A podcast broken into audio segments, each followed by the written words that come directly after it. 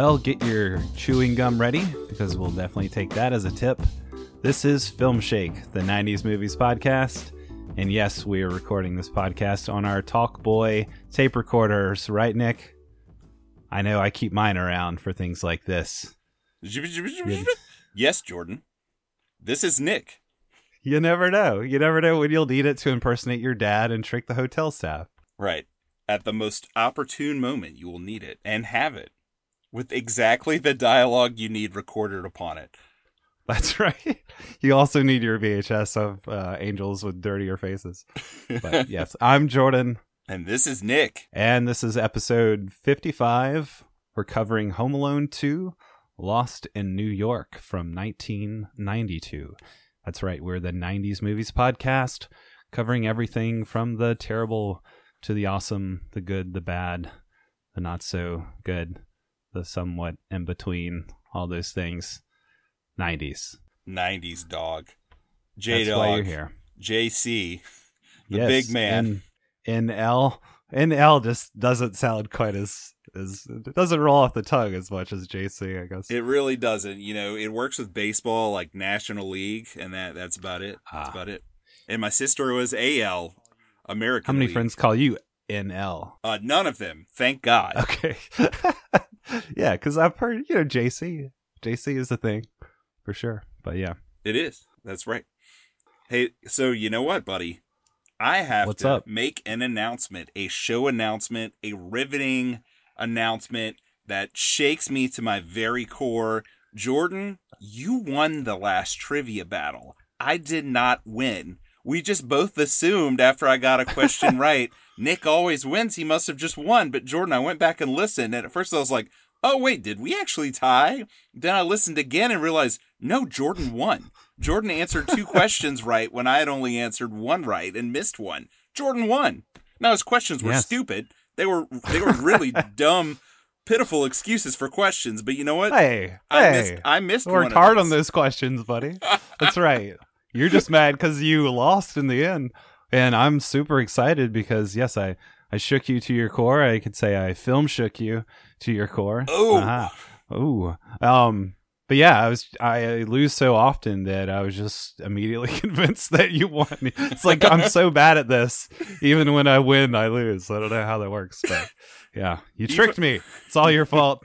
You know, thankfully, I started watching Home Alone 3 from 1997, which was my punishment. But before completing it, he texted me and told me, "Hey, I, I re-listened to the episode. You actually won." So I stopped dead in my tracks. I was like, "Oh no, I'm not watching any more of this garbage." Or you know, I, I was actually having a little bit of fun with it, but ran out of time. Either way, I was like, "Okay, I owe it to myself not to have to watch anything that's considered a punishment. I'm just watching." Home Alone 2. And you, like you normally do, your masochistic self, you were just going to watch it anyway. And somehow you stopped yourself from watching all the other, like, what, six incantations of Home Alone, but you did watch number three. Right, and I'll get into how I was able to have some self control and not be a, a complete nihilist there, mainly because I was writing a gigantic monologue, which I'll read later, about nihilism and Home Alone too. But Jordan, I'm so excited about this. I'm glad. Jordan, I don't know if you remember this, but there was this band that basically just soundtracked the TV series Grey's Anatomy back when it was it's still in like single digit seasons. I think they're in like season 50 of that show because I'm pretty sure it still Right. comes on and it's like her great, Oh, yeah. great, great, great granddaughter by this point. Yeah, pretty sure. right. There was this band called The Fray and they had this hit song called How to Save a Life. And Yeah, Jor- yeah. Jordan, I don't know if you ever actually listened to the lyrics because you know it's like man, man, man. It's soundtrack and Grey's Anatomy, and you think it's just like generic love lyrics. It's actually about how someone stopped their friend from watching Home Alone three, Jordan, and that's Oh, what I did for you. That, that's what the song is actually about. It is Jordan. I feel like you've definitely got to throw that song in the show right here, right now, as we get into Home Alone 3. Well, if I did that, it would prove that I'm lying. So I definitely won't do Oh. that. Oh no. How can you lie to me like that? How can you just build up my dreams? All my hopes and dreams. Hey, look, I let you not watch Home Alone 3. I could have just kept that tidbit in that you actually That's true. won and made you watch it. But I love you, my friend, and I would not do that to you because Home Alone 3 is so damn bad. Holy cow. Oh. I hate Home Alone 3. Oh wow. I hate it. Wow. I hate this movie. I have to tell you something else on a hey Jordan was right or this is a good detail about Jordan Courtney. You know, I, I love Roger Ebert mostly because of nostalgia and because I enjoyed he and Gene Siskel arguing on their TV show, but you've always been a bit more skeptical about Ebert. And I've given you a hard time about that every now and then. Hear I me out, Jordan. Don't defend yourself here on, Okay, on that okay. because you have been. You've said some things like sometimes it seems like he doesn't actually watch the movie every now and then. He says stuff where the plot's completely wrong. Jordan, Right. This is true. this is what Roger Ebert said about Home Alone 3. I find it to be fresh, very funny, and better than the first two. Whoa. Jordan, 1990s Home Alone, which we'll one day cover in its own episode. It's like yeah. Somehow we're covering number two that's how we before do it. we've covered number one. Yeah. That's how we do it. It has to be done that way. That's a near perfect movie, if not a perfect movie. The first Home Alone. The concept, everything about it is very original. It's like perfectly executed. One of the greatest film scores of any holiday movie ever, if not the best. Roger Ebert said that this movie, Home Alone 3, directed by Raja Gosnell, starring Alex D. Linz as Alex Pruitt, an eight year old boy, he says this movie is better than that, Jordan. I mean, it does have a, a mutator remote controlled truck. It's got that going for it. I mean, I had a remote controlled truck. I'm, I don't know if the mutator was a real thing, but that looked like what 10 year old Jordan would want back in 97.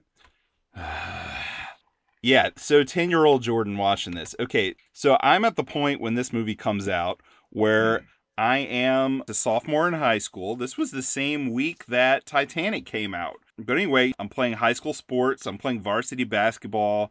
I'm uh, talking to the ladies, and Jordan, I don't give a damn about eight year old Alex Pruitt. I don't care about With that. his chicken pox or his chicken spots, as they say. Right. I mean, Home Alone 2, which we're going to talk about later, which is my pick, you know, that came out when I was 11. Yeah, you're the prime age, sort of. Right. So I'm watching, I'm seeing stuff for Home Alone 3 and I'm thinking like, I'm too old for this. This is for a new Right. a new group of people. And Jordan, I think if you had watched this whole movie, you would have been like I used to like have this running gag where I'd say you damn millennial, but Jordan, you and I, you found that MTV generation thing. You're an old soul anyway, right? And we're both cranky old men deep down on the inside. Right. Jordan- I've been listening to Bob Dylan nonstop for the last like two weeks. So Oh, yeah. exactly. You just listen to damn like 70s hippie music all the time, Jordan. Right. You're, you're you're an old man. So I'm listening, I'm watching this movie and I'm thinking like this is for the next generation. These are for these little brat kids that are going to grow up on social media. No offense to all our listeners who are in that group. I love all of you. I love all of you.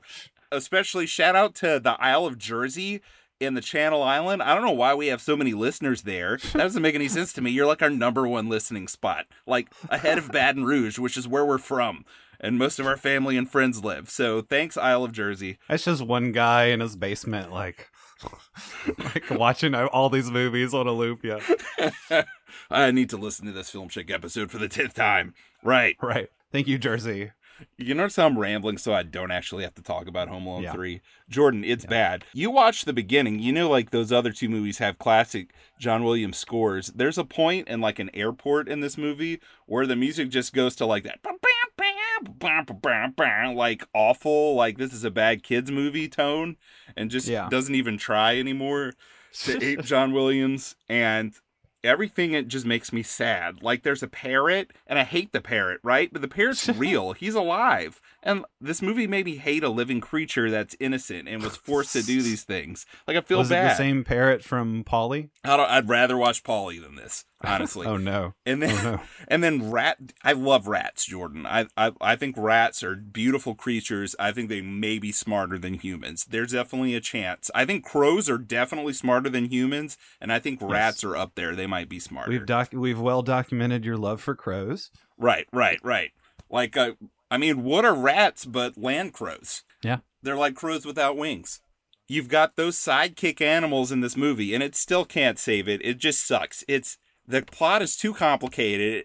They drop the hey, this family left this kid alone, and they're far away, and now on, at nighttime and this beautifully lit film that just reminds you of Christmas and the holidays and just everything beautiful about that. Instead, this movie is just going to be slate gray. The color scheme for this is slate gray. His family will just be down the street and everything will just be dull. Will the break-in will be at daylight. They're like last hour of the film is the break-in scene with the traps. The traps aren't good. I don't think they're very creatively done. There's this really convoluted plot about how somehow Alex Pruitt, an eight-year-old boy, comes across this government chip that's like a I don't know, Inside control the some weapon right? system. Yeah, inside there's a remote control car he gets. So he like this terrorist team. It's like an international terrorist Yeah. team comes to fight against him. They take up uh, base in like one of the neighborhood houses, like across the street, and then they're like, "We're gonna do it in the middle of the day because this is the suburbs. Nobody's home in the suburbs." The only clever line in the entire film was that no one is home during the day in the suburbs, and I that's liked, when I liked it. Because they had to justify it. Maybe they just couldn't afford to like light the set to where it looked like it was nighttime. I Right. don't know, man. They're like, "Oh yeah, we're shooting this on video. Like, we've got to do this during the day." But it made me think about. We're talking a little bit about how surprisingly Scarlett Johansson is in this movie. We were actually texting about. I think you sent me like a GIF or something of Scarlett Johansson, or I sent you a GIF of her, and we got off onto the movie Ghost World. And I was jokingly saying, "Oh yeah, she's you know she's in Home Alone three too. Like she's in both of these movies." And, and I was just joking, but then you're like, "Wait, she really is in both of these movies." I was like, "Are you serious?" And uh, they're both set in the suburbs, or I guess you could say uh, you said you had like a theory that she's the same character in Ghost World that she is in Home Alone three. So I don't know. They're both about this suburban ennui, maybe you know you could just tie those two things together and have a little double feature because they're obviously of the same caliber same caliber quality for, for sure They're not. They're not at all. Ghost World is over one trillion times better than this movie. And the you're crazy just making me is- want to watch the whole thing man All right, go ahead. Go ahead. I don't and know why. it. See I if I care. See if I care, JC. Just have at it. it's got the remote control car it's got the suburbs you know got the kid the chicken pox and his parrot and his rat like i don't know what else you want nick it's a terrorist team that he has to fight against it's just a bad 1997 kids movie but like something about that still kind of appeals to me What the? You should have watched this then. Damn it! Now I regret telling you the truth. I should have let you. I'm gonna you watch lost. it, and then we'll just re-record this part of the podcast. Sounds good. Sounds like a plan. Okay. Just in case we don't, I should mention I don't want to throw shade at Alex D. Linz because Alex D. Linz has done more in his life, which began almost a decade after mine, than I'll ever do, like for my entire life, for the rest of my life, unless somehow my path changes drastically. But all that to say, like, very obviously, like about 15 minutes into this film, after Scarlett Johansson has like I don't know two or three scenes, and she's young here. I mean, this is '97, so she's like 12 or 13. But immediately you're like, man, she probably should have been the lead. Yeah, she probably like you can tell very obviously that she has like more screen presence than poor Alex, who they just make like they have all these shots where they just have him break the fourth wall and make like cute faces, and you can tell they're Mhm. trying to recapture lightning in a bottle there. But no one's Macaulay Culkin, man. He was he's like the best child actor of all time. He just he was perfect in in those Home Alone movies. Like he just had Charlie that Korsmo snarky- has something to say about that. Oh, great. All right. Well, then let's finish this up. Uh, Home Alone 3 sucks. I give it a 2 out of 10. I don't even know why I'm giving it a 2, just out of the the Christmas spirit, the generosity in Christmas my spirit. heart. The generosity. Yeah. Right. A, a 2 out of 10 from me. I hate it. Screw this movie. Do you have anything else to say about it, Jordan? I think you should give it a, a three out of ten because it's Home Alone three. That would be more generous of you. All right. Here's the deal. No. Based on that logic, you'd have to give Home Alone two a two out of ten. Yeah, and I'm not giving it a 2 out of 10. so forget this. Let's actually talk about Home Alone 2.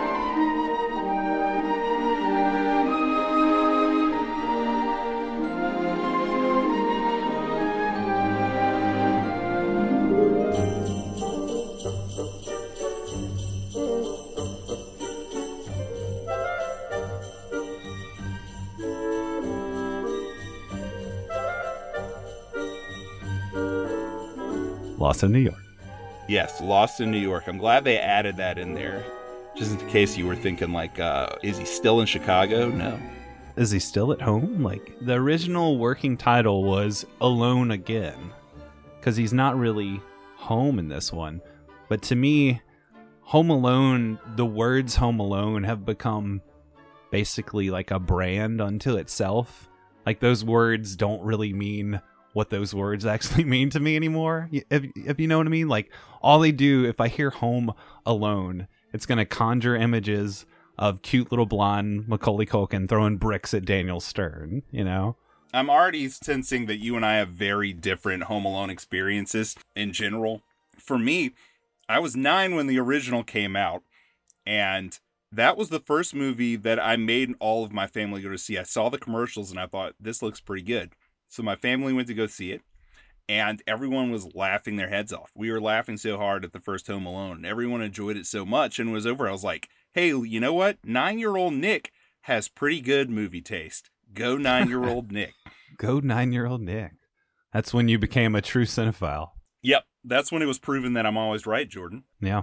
Do you have any experience like that, or is it just like there for you? I mean, it's it's just there. It's prevalent all throughout my childhood obviously was you know a good bit younger in 1990 than you you know as a young child. But i remember it i don't know exactly when i saw the movie but just watching it at home with family seeing it on tv all the time kind of a christmas staple or just like on during that season. Loved it. Just kind of ubiquitous. And that's kind of how that's why i mean like the words themselves home alone and just it just feels so pervasive as just this kind of cultural supernova of a thing that it's just beyond what it actually is. Like it just I don't know, it's just like a pop culture icon in a way in my mind that I mean that's just how big this movie was and just how pervasive it was in the 90s and Macaulay Culkin and and everything about it. That way they can name the second movie Home Alone 2 and he's not actually home alone but i mean it totally makes sense for marketing reasons and just this thing as a brand in itself because the first movie was so huge. Right. It was huge. I loved it. So whenever they announced the sequel i was really excited very excited. This was november 20th 1992 so i was in the fifth grade and i was super psyched. I wanted to go see it opening weekend but the thing is I had a dentist appointment. So we were going to go to the dentist, Jordan, and then go to Home Alone 2. Well, this is what happens. We used to freeze candy back then, and we froze some Charleston chews, Jordan. You remember Charleston chews? I know where this is going. So we're on the way there, and longtime listeners might know that my S's are very, very piercing. It's like my S's are a sword that stabs your ears. Well, the reason for that is on the way from the dentist to Home Alone 2, I pulled out the bag of Charleston chews and took a big old bite and chipped my front tooth. And to this day, 30 years later now, Jordan, 30 years later, as of two days ago, that chip is still there. Like Jim Carrey, same tooth, same chip, on the way to Home Alone 2. So we go to the movie, and, you know, we all enjoy it a lot. It's a lot of fun. I mean, I'm 11. I'm not like dissecting like oh you know having all the same beats as the first movie it's maybe shows a lack of creativity. I'm not thinking that. I'm like i want these beats. I right. want it to hit the same beats as the first movie and do it bigger. And that's what it does. It hit all the beats and it did it bigger. So i was psyched. But then joe my cousin joe who i've talked about before you know he'd go see the rated r movie and i could never go with him because i would tell my mom that i went afterward and then i would get joe in trouble. But Joe wanted to go see Home Alone 2, so I went with he and his mom, my Aunt Pat. And my Aunt Pat used to bring this gigantic, huge, like tote bag purse to the movies. And she would bring TV trays, she would bring a two liter Coke, and she would bring wow. plastic solo cups. so in the middle of the wow. movie, she's giving us our trays and our solo cups and pouring Coke into them from a two liter. That's uh, awesome. But you know, watching the movie again, I didn't enjoy. It. When you said TV trays, I was I was imagining like a TV dinner tray, like she had a TV dinner in her bag and she was just busting out like a fork and knife. That's not what was happening. No, we weren't eating Hungry Man. I wish it was. Here's your Salisbury steak and your Coca Cola. So we're watching the movie, and I'm thinking like, "Ah, I'm not enjoying this as much as the first time. Like now I know what happens. I know what the traps are gonna be. Like I'm still enjoying it, but not as much as the first time. And then it happened, Jordan. The Christmas break of 1992. That changed everything. That changed my whole world. Happened. I go to Metairie, Louisiana, and I go to New Orleans to see my cousin act in a play in City Park in New Orleans, Jordan. It's all lit up for Christmas. It's beautiful. I go there.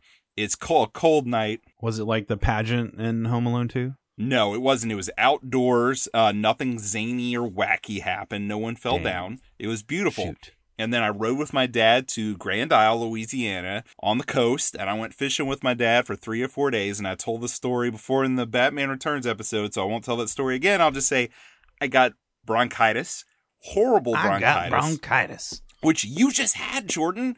Now you know you just had the bronchitis. You're still hacking away. Had the bron- oh, have the bronchitis. Watch the Home Alone 2, and yeah, can I can feel the synergy here. Right. Just connecting with your 92 year old self. Yes, my 92 year old 1990 your 1992 self, I should say. I was born in 1900, Jordan. right. We all know you're an old man, but not that old. Not that old. So we get back. My mom takes my temperature. It's 103. We get to the doctor. My temperature temperature's 104. I'm like out of my mind. I'm like hallucinating. Like I I don't know if I got up to 105, but my temperature was like skyrocketing where it was like a big deal. That's the best time to watch Home Alone 2. Let me tell you. Well, I didn't watch Home Alone 2 at, at that point again for the third time, not yet. Mm-hmm. we went back home and I mean I was just out of it. Like I kept a high fever for so long and it was bad. I was just basically like in and out of like consciousness and weird states of existence and Different planes. right, different planes of existence and that made up a strange period for me and I've talked about this before. I watched a set of movies repeatedly during this time where I'm like not really like all there. Uh, one of them was Batman Returns. That was a big one. Watched that two or Yeah. three times. Another was Hook because my cousin Adrian, and his whole family came and they stayed with us for a week. And I'm like a dead person. I was in my bed most of the time. I basically just came out to watch movies. And Adrian and I were both pretty active. And we used to get we used to get in like raging fights back then too. Like I, I can't remember we got in one last fight where we loved each other and we didn't want to hurt each other anymore because we to like bust each other's noses and like have nosebleeds everywhere all the time. And Adrian is my best friend, but we didn't want to do that anymore. So we got in a fight and he punched me in the chest and I slapped him in the face. I went to punch him in the face and then I opened my hand and just slapped him. And then we both cried and ran into opposite rooms and then made up. But anyway, And then watched Batman Return. Right. So he came over and they brought Hook. And then we watched Hook two or three times. And all the kids besides me are like flying around on the couch just pretending they're Peter Pan, right? Right. With the awesome John like, Williams "I'm music going. dead." Yeah. Yeah. And I'm just like a corpse. I'm like a dead person. Oh, and also Batman, the animated series premiered Mhm. right before that. Like it had just premiered late that year. So also I watched R.I.P. Kevin Conroy. Right, R.I.P. Kevin Conroy. Thanks for reminding me, man. Yeah, man. So his voice was in my head a lot then because they premiered the first 30 episodes and I watched those too pretty much on a loop there. It was syndicated on Fox. So I was watching that too. So it was a lot of Batman, it was a lot of Hook. Man, great soundtracks I was listening to. But Yeah. Christmas for me, I'm just going to ramble this whole episode, Jordan. So I'm sorry. Yeah. I'm, I'm sorry. gonna wrap it up here. You're right. We're three hours in already, and we haven't even talked about the movie. Christmas for me has always been kind of terrifying. Like I, I had this nightmare when I was a small kid that I was in this Christmas village with my family, and then all, and it was late at night, and all of a sudden they vanished, and everyone vanished, and I was like stuck in this Christmas village that was all weird and magical, but no one was there, and I couldn't get out of it. It was like a recurring like Christmas nightmare that I had. And that's like stuck in my brain that that's what Christmas is. this is what Christmas is. Right. And then there was this old claymation nutcracker that I also had nightmares about where I would be Yeah, falling freaky, man. and I would just fall eternally and I couldn't get out of it. So I already have like weird Christmas vibes. But then like having 104 fever and being like in and out of consciousness during Christmas, I don't know. I kind of wonder if that's why like most of the bad depressive periods of my life have been around Christmas time. And that was like the infancy of it. Well, they talk about the winter blues kind of stuff too, Yeah. so that's not too atypical. Right. Yeah. Yeah. Unfortunately, you know, what suicides and, and bad depression uh, seem to kind of center around the holidays, which is a bummer. But that period of time, you know, near the end of it, I finally got to where I could go out, Jordan, and I could finally leave the house. And what does everyone want to do? They want to go see Home Alone 2 again, Jordan. Again. Oh, wow. Again. So we go to see Home Alone 2, which I've already seen twice. And the third time, I was like saying the lines under my breath because I had already seen it twice. And like making the sound effects under my breath because I'd already seen it twice. And Boy. really like kind of feeling disillusioned. Seeing like the strings at behind Hollywood, like this is how we'll make money. Let's just make the first movie again, and we'll Ah. just make it bigger, and Just we'll make got it you bigger. depressed. Yeah. Right, right, yeah, it did. It- that got me depressed made it too. even bigger in in three, right? like just ginormous by this point. Right. I mean, it's it's new. It's you go from a little suburban neighborhood where a lot of rich people live. Don't get me wrong, in Chicago, and now you're in the biggest city in the world. So it's a big change. But you know what, Yeah. Jordan? This movie will forever be ingrained in my mind from that period. It's the Christmas Star by John Williams from this has like haunted my entire life since then. For the last thirty years since this movie came out. in a good way. Uh, but maybe I don't know. I'm not sure. So Just I thought neutral. We've already covered Hook and Batman Returns, and most of our listeners have probably turned the show off by this point, or at least fast forwarded to this point to get to the end of me talking about this. But I figure, you know what, we we should close the loop. It's the 30th anniversary. Let's close the loop, and maybe I can get out of my Christmas village, Jordan. Close the loop. No pun intended. No pun intended.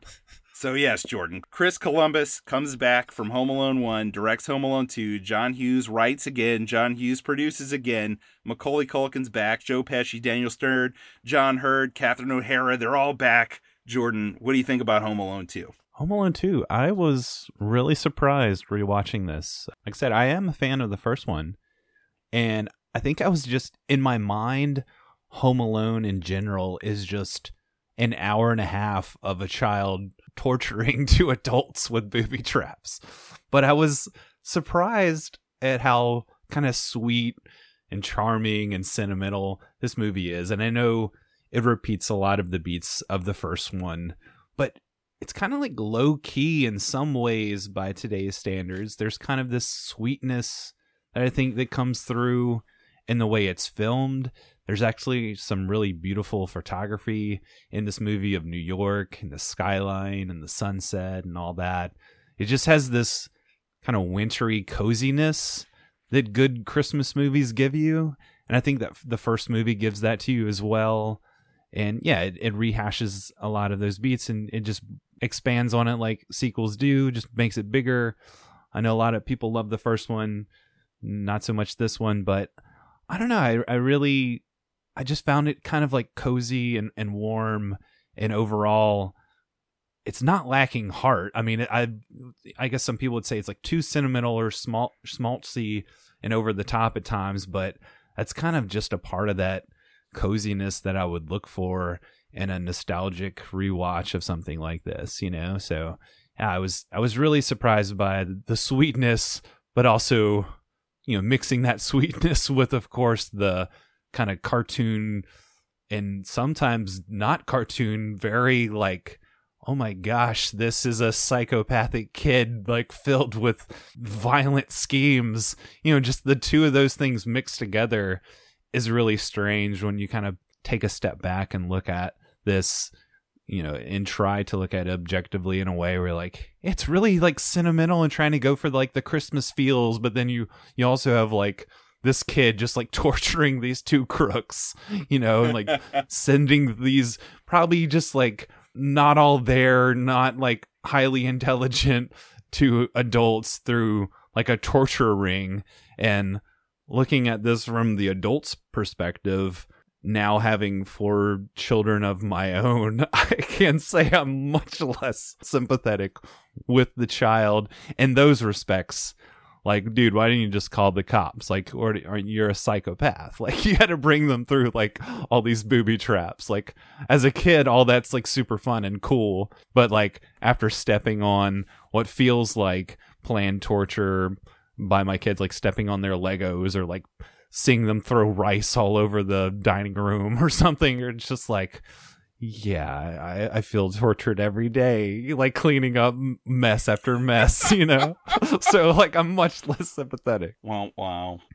Well, Jordan, I appreciated all the nice things that you just said about this movie because I did rewatch it about five years ago with my son, and I enjoyed it a lot then. And a lot of the things that you just said, I really enjoyed. And a lot of the cynicism that I had back when I was 11, the second and third times I watched this, I kind of felt fall away. And then I watched it a couple times, uh, you know, in this past week to cover this movie for the episode. And I enjoyed it a lot then. I enjoyed it a whole lot. I don't think it's like a, a perfect movie or even necessarily a great movie, but I do think Right. this is a really enjoyable Christmas movie for sure. Yeah.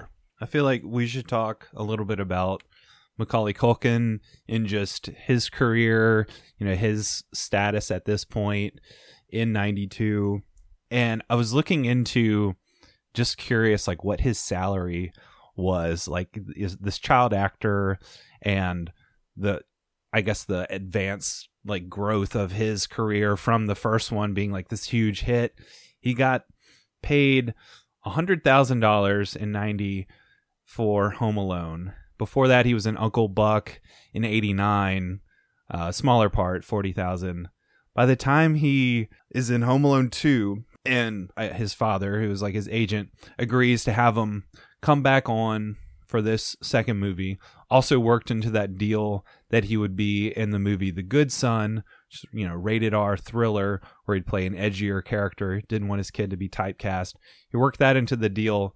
He's getting paid four point five million dollars for Home Alone 2. I think at the time, like one of the highest paid kid actors ever at that moment. So yeah, he's just a huge star at this point to where when they filmed the airport scenes, they had so much trouble with just his notoriety, like the security, like everybody just knows who Macaulay Culkin is. And he's like a what, 10 year old, 11 year old kid at this point.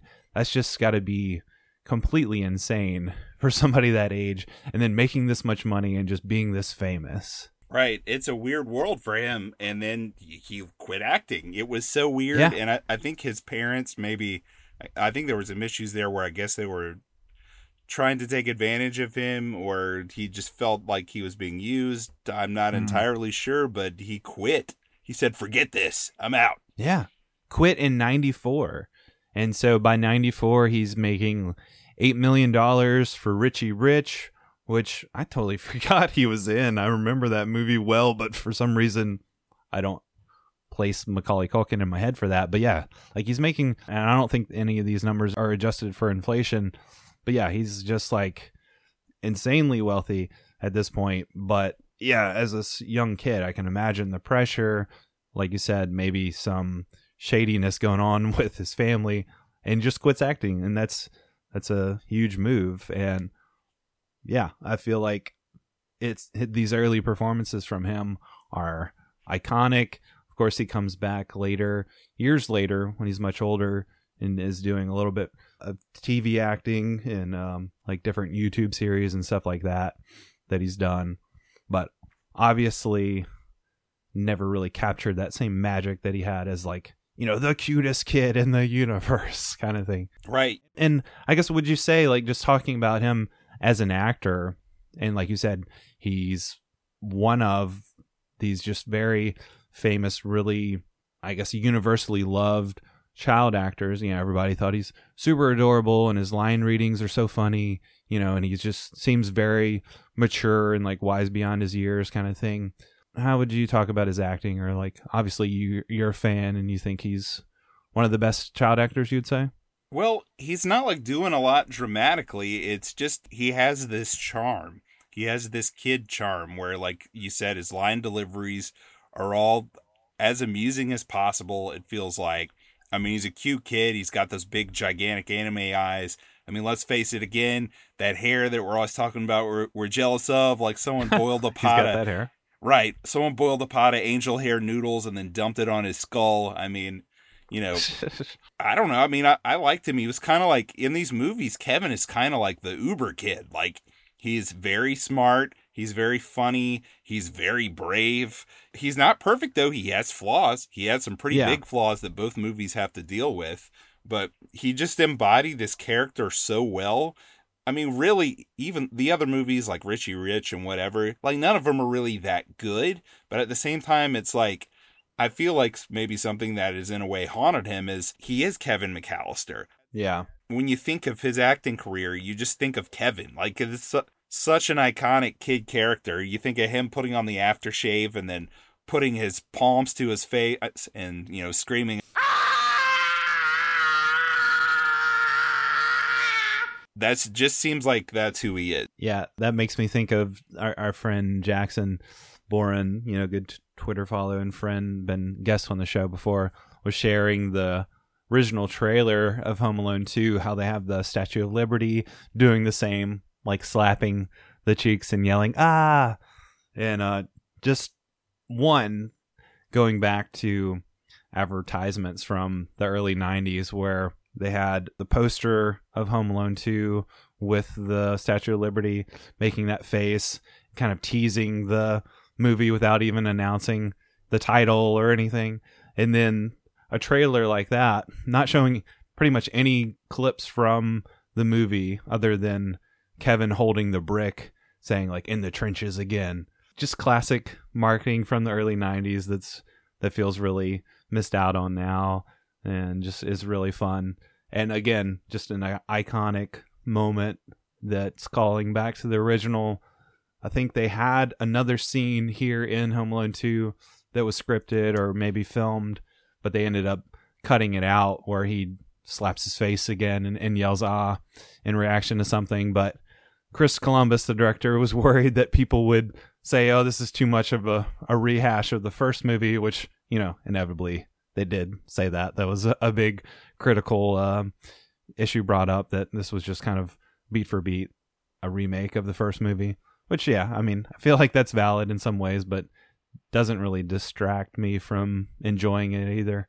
Right. And maybe for the two people listening who don't know what Home Alone movies are about, we, we kind of said it earlier, but in the Right. first movie, Kevin's family is going on a trip to, where were they going in that one? France. And France, yeah. Kevin gets left behind. They forget Kevin at his house, and the night before, Kevin wished that his whole family would disappear, and then he wakes up and his wish came true, and Kevin is alone. And it turns out a lot of families on his street are on vacation, and these two criminals, they're called the Wet Bandits in the first Home Alone movie, played by Joe Pesci and Daniel Stern, who are amazing. They're like cartoon villains come to life, but somehow not in a cheesy, campy way. They come to rob his house, and Kevin sets up violent traps that would kill people in a movie that wasn't a live action cartoon to stop them.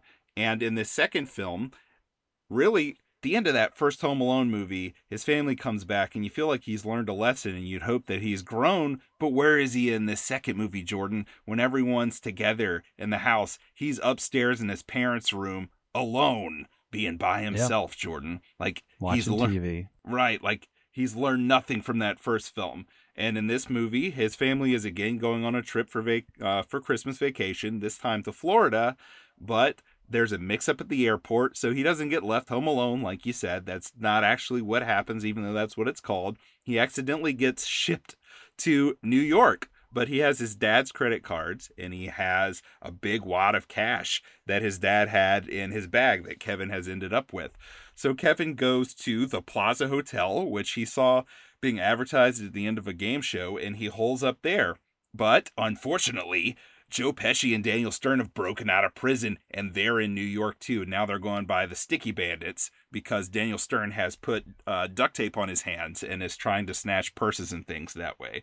And inevitably, he must face off with these two villains again, but this time it's to stop them from robbing a toy store, which I'm going to get into so much detail about later, Yeah, Jordan. You don't even yeah. know the detail I'm going to go into. Right, right. No, I, and and that's a part of the sentimentality. I think that it brings back here is it's not just he's going to get back at these guys or he's going to escape from these bandits, but it's, you know, for the the sick kids that all the money is going to go to from the toy store t- for the hos, you know, to fund this hospital or whatever. So, I don't know, there's there's a little like cheesy schmaltiness there that I I kind of enjoy where he's like you know, you're not going to mess with these kids. And he's going to get back at these bandits and stop them from, you know, robbing the toy store, which I enjoyed that. And it's so important to the themes of this film, Jordan. For and sure. the greater for sure. depth and Kevin's transcendence. But first, I have to talk about the penis jokes. So I have to ask you this. I don't know if you remember watching this when you were younger, but Kevin has to go to get his tie from the bathroom when his family is still at their house before they go to Oh, the right, airport. right, right. And he tells his dad that he doesn't want to go in the bathroom because his Uncle Frank is in there taking a shower. And he told Kevin that if he saw him in the shower, he would grow up never feeling like a real man. I didn't get that before, but I get it now, Jordan, because he's saying Yeah. that his penis is very large and that Kevin's penis will never be as big as his. Right. Kevin being his young adolescent nephew. Yeah. And then he records them with his Talkboy tape recorder saying, you know, he's recording him singing in the shower. But then when he sees Kevin, he's like, get out of here, you little pervert. So then, you know, he's accusing his what little uh, nephew for spying on him and being a pervert as well. So yeah, this is uh this is definitely the villain of the McAllister family, I would say. Uncle Frank sucks, and he's very Uncle cheap. Frank, yeah. he's mooching off of Kevin's dad because that's the two families there that make up the the greater McAllister family. It's Yeah, he, Kevin calls him out on that too, right? he does, he does, and that that pisses Uncle Frank off even more. But really, the the true villain in Kevin's life is his brother Buzz, who just sucks. He sucks in the first movie, and he's an even bigger jerk now because he's like at the the top end of puberty, so he's a lot bigger than Kevin now, and an even bigger jerk. And of course, like you said, there's the scene where they're singing the song before they leave for their trip at some kind of get together, and Buzz messes with Kevin and embarrasses him, and then Kevin pushes him, and then everyone falls down but Kevin. And I gotta ask you this since Uncle Frank made a penis joke, whenever Buzz calls Kevin a little trout sniffer, does trout mean penis? Is he saying Kevin likes to sniff penises, Jordan? I have no idea. I've never known why he calls him a trout sniffer. it make has made no sense to me, but I'm sure you know we could do a little urban dictionary stuff here or something. Let's see. Trout sniffer. What is a trout sniffer? According to Urban Dictionary, is a person who sniffs the inside of a female's underwear. Oh, okay. So not penises, uh, dirty female underwear. There you go. Yeah. There you go. Oh, uh, well, yeah, trout sniffer or lesbian. So he could be calling him a lesbian. There you go. Home Alone 2, kids film. Beat that, you little trout sniffer. Well, let's get into the plaza, Jordan, where where he goes to stay and where he utilizes the recording of Uncle Frank. What did you think about the casting of the Plaza Hotel employees? Thought this was really fun section of the movie. Uh, so you've got Tim Curry as one of the concierge. You've got Rob Schneider again. We talked about him in Surf Ninjas, bringing him back, uh, and you know, much more enjoyable or just better written character here. You could still say he has that kind of like smarminess here, but I feel like they put that to good effect or that fits his character well. He's like this bellboy and he's just kind of I don't know, like wrinkling his nose and kind of annoyed by Kevin. Uh, he's you know, he repeatedly is trying to get a tip from Kevin for doing stuff for him, like bringing him room service, and Kevin's just giving him gum. And That at he's one chewed. point, yeah, that he's chewed, that kind of stuff. Well, now he gives him a stick of gum, uh, or a good stick of gum, and then later Buzz gives him a chewed up piece of gum, which calls back to the earlier scene, but makes no sense why like he would think he wants his gum out of his mouth. I don't know, but yeah, lots lots of gum chewing, lots of sticks of gum given to Rob Schneider in this movie. Yep. And what about Tim Curry? Classic Tim Curry here, who at one point in the film, whenever he he has Kevin dead to rights because Kevin has, you know, he's so smart and has all these schemes. he's able to call the hotel and pretend like he's his father and ask if basically his son can check into the hotel, which Kevin then does, but Tim Curry is suspicious. And then there's a scene where he finds out the card is has been reported stolen, and then his face morphs into the Grinch from How the Grinch Stole Christmas. You know, the, Right. the scene fades into that, and he looks exactly like the Grinch. It's crazy. Yeah, he's got that crazy grin. I mean, just perfect evil face on Tim Curry, like playfully evil. He did play the devil at one point in Legend, so makes sense. But yeah, Plaza Hotel as a character in the movie, I, I dig the the setting. At one point, apparently, the Plaza Hotel used to offer the Home Alone experience around Christmas, where guests could pay to stay in a room similar to the one that Kevin stays in, and you'd get the Home Alone gifts like movies. You get to take a limousine and see the filming locations. You get to go to uh, the toy store that was based, you know, the one upon which Duncan's toys in this movie was based upon.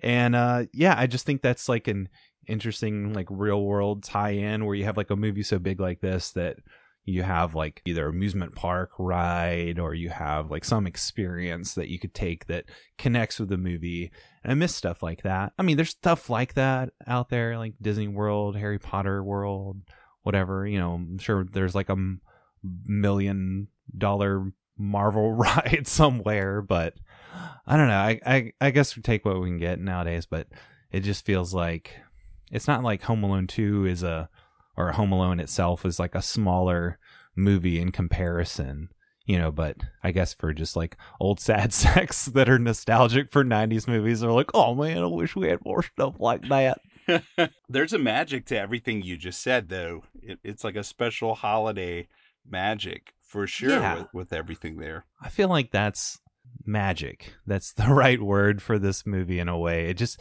a lot of it does feel magical in like I said this cozy way where it's low key in, in some respects but he you know as he's getting into the different like shenanigans and you know he's like evading the hotel staff and tricking them like you've got this scene we're going to get to where Tim Curry and you know all the hotel staff are coming to kick him out of the room and then he uses the Talkboy to play back scenes from the film noir like gangster movie that he's been recording and you know different elements from that that he throws in you know like as the character is shooting off the machine gun them them like running out of the room and everything. So like you've got these like wacky hijinks but at the same time the overall like feel and vibe I get from this is just like very magical and, and whimsical and like sentimental and I don't know, just just feel kind of like suckered by it, but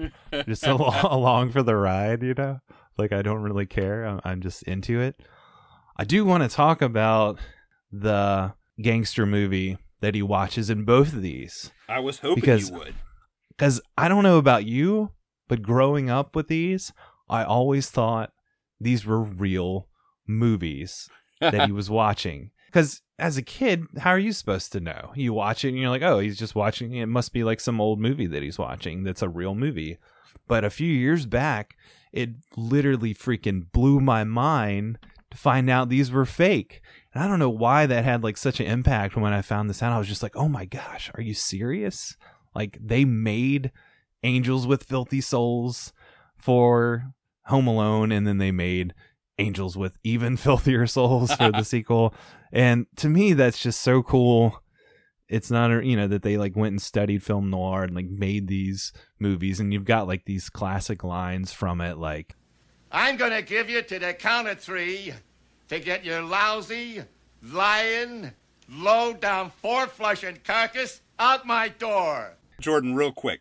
What does four flushing carcass mean? That has stuck with me for my entire life. right, like I don't even know. It's like trout sniffer. I don't even know what that means, but it's in my head. It's so good. And the names of the people when he tells her but the gist of these movies is basically that you have this psychotic gangster who has been wronged or in his mind been wronged by someone and he threatens them and tells them they have to the count of 10 and then counts to 3 and then shoots Right. them with a Tommy gun and laughs maniacally. So apparently, Four Flesher looking this up again, more definitions, is slang for a person who bluffs or attempts to deceive, as in a poker draw. Four oh! flush is a poker draw. So if you're four flushing, I don't know, you're trying to bluff. You know, my mind, when I was a child, thought he meant someone who is so fat that when you cut them up into pieces, you have to flush the toilet four times to get them down. Four flusher. I mean, to a 10 year old, that would be the context you would put it in, I'm sure. Yeah. Right. That's what I thought. I love that. You got to cut the crap up into four pieces to flush it. And what about the names that he says when he's saying all the people that she's made out with? When he Oh, yeah. says little Mo with the gimpy leg. Be leg, yeah. So good. And then, you know, in this one, you've got, I think it's like the janitor or somebody who's in the room with Tim Curry. And he's like, Cliff. And then he's got the name tag. He's like, you've been, you've been going out with Cliff. And then they all look over at Cliff or whatever. I think it was Cliff. Maybe it was Craig or something. Uh, no, I But think it was way. Cliff. I don't know. It's just like little fun touches like that. That's great. I think my favorite bit of acting ever from Tim Curry is whenever Kevin asks for a limo with a pizza, and whenever he comes downstairs, Tim Curry is like, Your limo's here, and the pizza. The way he says pizza, yeah. it's like it's some type of alien artifact that only Kevin McAllister would want. It's so smarmy. It's insane. That line reading is my favorite thing Tim Curry has ever done. And I like Earth 2 and Tim Curry in Earth 2. So I just want to throw that out there. And also that Rob Schneider's name in this movie is Cedric, so that Tim Curry can say things like, Come along, Cedric. And it, it just makes him seem like such a ponce. It's so amazing. Right. He is such a ponce in this movie, and it, it's just working on all four cylinders, all four flushing cylinders. Flush those cylinders out with some Tim Curry magic. But you're talking about that pizza when he goes outside into just the frigid cold of, you know, winter in New York and the white limousine is waiting for there. And the is it Tim Curry with the pizza or is it somebody else? But I think Rob Schneider is holding it oh, and opens Oh, yes, it. Rob Schneider is holding the pizza and he opens the pizza box and steam just like flushes out. I'm just going to keep going with the flushing.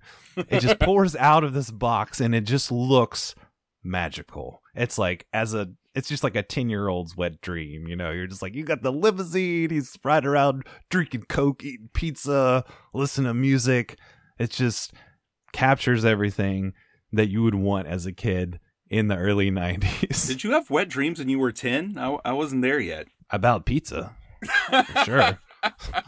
Uh, yeah. I think I w- maybe wet the bed because I drank too much Pepsi when I was eating pizza. That's what I thought the term wet dream meant. Yeah, and you've you've got the the cousin character wetting the bed or everybody afraid of him wetting the bed and drinking coke, you know. Oh, right. So, Isn't that Macaulay Culkin's little brother playing that character? yeah, Kieran Culkin is playing cousin whatever Freddy or something. I like Cousin Whatever. Yeah, cousin whatever. Yeah. Cousin Whatever pissed the bed again. Fun fact, he's wearing Bat we were talking about Batman. He's wearing Batman pajamas in this one. In the first movie, he tells the the old guy character how he knew a kid that got made fun of in school because everybody found out he wore Batman pajamas. And then he's got his cousin wearing Batman pajamas in this one. So nice little connection there. Very nice connection. I, we were talking about Plaza Hotel. I feel like we have to talk about the Trump issue here. He owned the hotel. He had a cameo in the movie, uh, but apparently, uh, Chris Columbus, back in an interview in 2020, said Trump had kind of bullied his way into this cameo, making it a part of the deal to shoot in the scenes of the lobby. He was basically like, "I'll let you shoot here, but you got to give me a cameo in the movie," which I just think is funny you know, any other just like normal owner would be like, give me a cameo in the movie, and they'd be like, oh, sure, fine. But you know, since it's Trump, it's like I've got to like wheel a deal, make this like a part of the scheme to get in this movie, and like against the will of the filmmaker, who apparently he wasn't happy about this. But when they screened the movie for the first time, the test audience cheered when Trump appeared, so Chris Columbus felt better about it. It's weird to think of the 90s now. Trump is like such a polarizing figure and like one Right. of the most well-known people in the world. But in the 90s, he was just a beloved like media personality, right? Like this is even before just a super rich dude. Yeah, like he's just basically like you know known for being rich. This is before he even did uh what I don't watch reality shows, but what was the You're Fired one? Like the oh, Apprentice. the Apprentice. This yeah. is before even that. yeah, yeah. So long ago. Super Another young time. looking here. Yeah, not not a giant Cheeto yet. The thing is, I don't know if you remember this about this movie, and it really stood out to me here. Within like an hour, we're out of the plaza and we never go back there with Kevin. Kevin gets found out and has to make a mad dash and get out of there because, of course, as his parents note later on, whenever they get to New York to try to get Kevin, to try to save Kevin, why did you chase and like threaten a 10 year old boy? Like, why didn't you just tell him, hey, your, your parents probably want to get in touch with you? We'll try to help you. Freaking Right, like- psychos. you are a thief, and you must pay. I'll chase you out of my hotel. yeah, probably just because yeah, Tim Curry is the devil.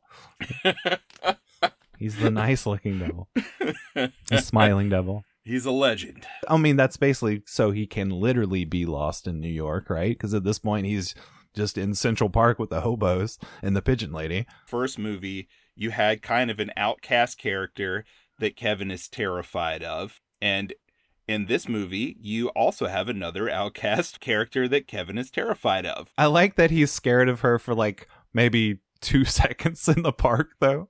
He's like, she. I think like her head pops up at someone and he screams and he runs away. But then a minute later, he's like, "Oh, never mind. you were just trying to help me. Let me go into this abandoned attic of the Carnegie Hall with a complete crazy looking stranger." Well, he's shown growth here, right? Because Yeah, Old Man. Marley from the first film that he was so scared of, not only does he found out Old Man Marley is more there's more than meets the eye with him. He's actually not only like a decent good guy who's having some similar issues to the ones I'm having, he saves Kevin at the end of the movie. He saves Kevin's life.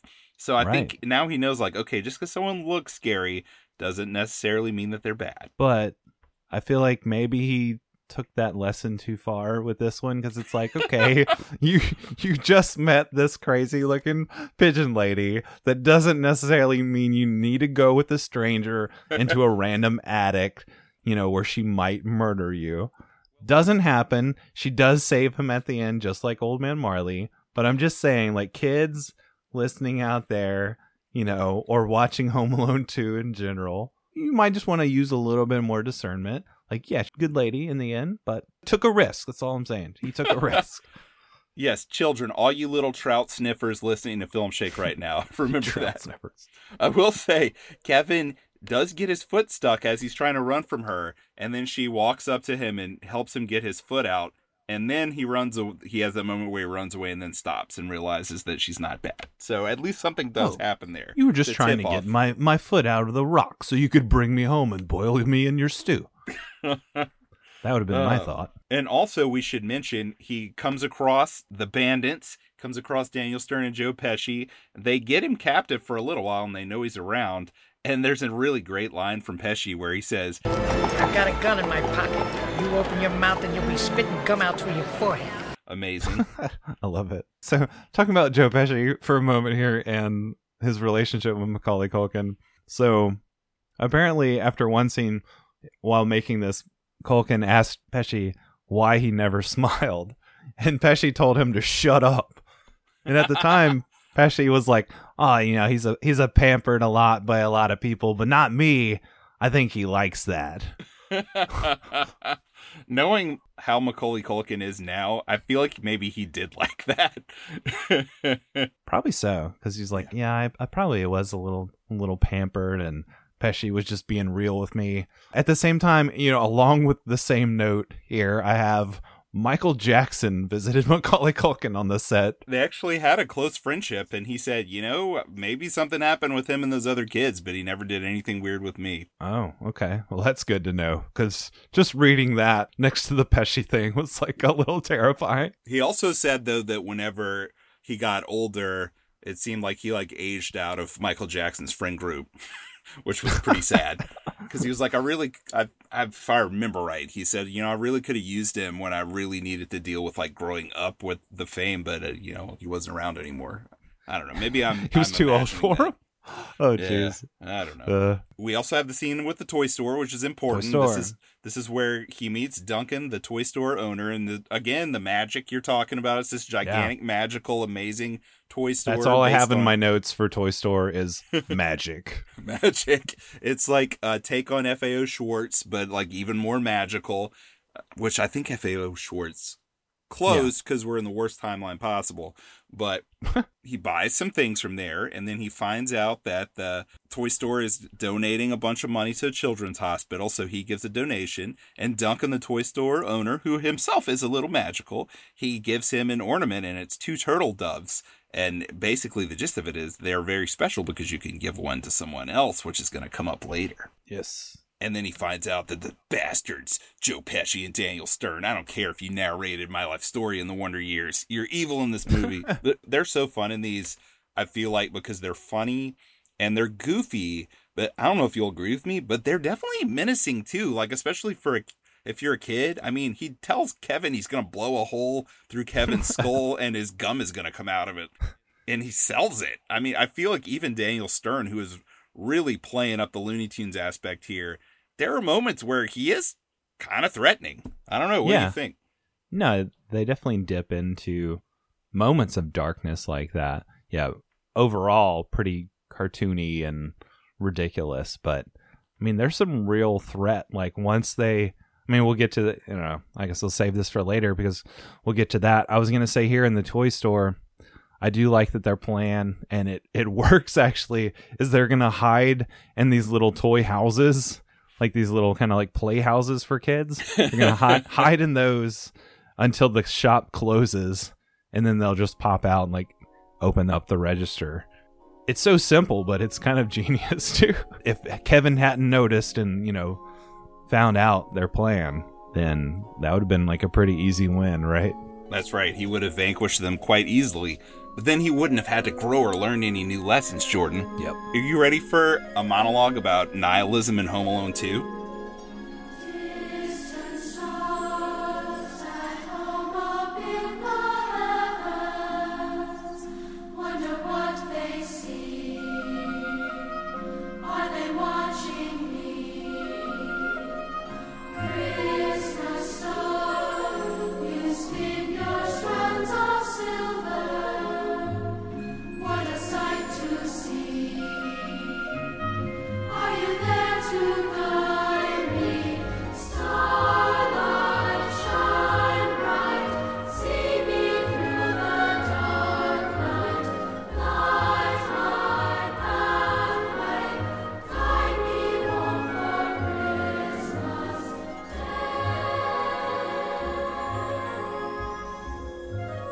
I'm ready.